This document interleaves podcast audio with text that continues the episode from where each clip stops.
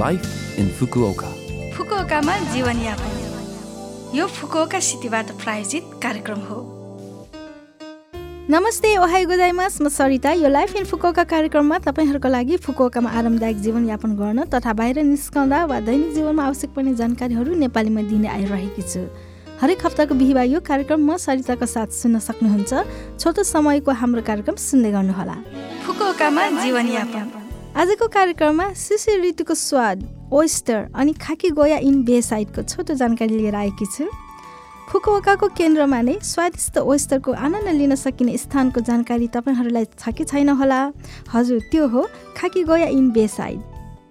तेन्जिङ र हाकाताको नजिकको बन्दरगाहको समुद्री हावा महसुस गर्दै ओइस्टर स्वादको आनन्द लिन सकिने खाकी गोया बे साइड हाकातामा सीमित समयको लागि मार्च छब्बिससम्म खुला रहनेछ।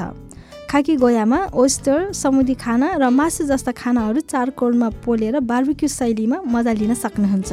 कार्यक्रम स्थानमा बाहिर लगाइएका बेसाइड क्यानोपीमा चारकोलको न्यानोपनको साथै फराकिलो अनि प्रशस्त हावायुक्त ठाउँ छ। ओइस्टर एक सेटको एक हजार एक सय एनमा पाइन्छ। शिशिर ऋतुको बेग्लै स्वाद ओइस्टर मलाई पनि यस मौसममा ओइस्टर खान एकदम मनपर्छ खास गरी पोलेको ओइस्टर पकाउन पनि रमाइलो अनि पाकेको खान पनि मजा आउने। मेरो त बेसाइडको खाकी गोयामा जाने योजना छ। तपाईँहरू पनि फुकोका सहरबाट पाइक पर्ने उत्कृष्ट खाकी गोयाको आनन्द लिएर हेर्ने होइन त? फुकुओकामा जीवनयापन। आज पनि मैले फुकोका सहरबाट जारी जानकारी लिएर आएकी छु र आजको जानकारी रहेको छ जीवनशैलीसँग सम्बन्धित रोगहरूको रोकथाम महिनाको बारेमा। फेब्रुअरी महिना जीवनशैलीसँग सम्बन्धित रोगहरूको रोकथाम महिना हो। जीवनशैलीसँग सम्बन्धित रोगहरू जीवनशैलीको कारणले हुने रोगहरू हुन्।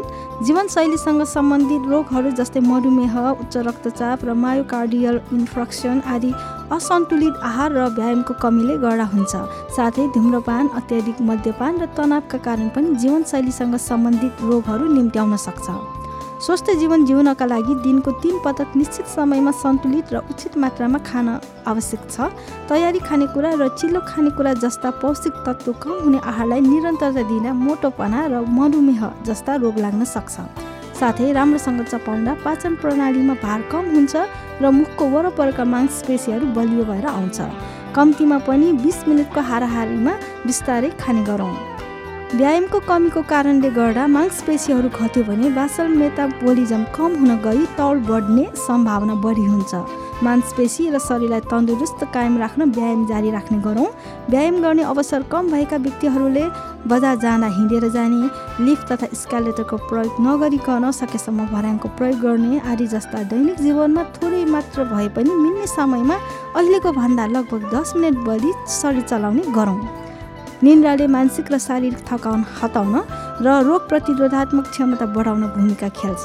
रोग प्रतिरोधात्मक क्षमता कायम राख्न निन्द्राको समय सुरक्षित र निन्द्राको गुणस्तर सुधार गर्न आवश्यक छ। सुत्नु अघि स्मार्टफोन चलाउने टिभी हेर्ने क्याफिन खाने तथा अल्कोहल पिउने बानी नगरौँ किनभने यसले तपाईँको निन्द्राको गुणस्तर घटाउँछ।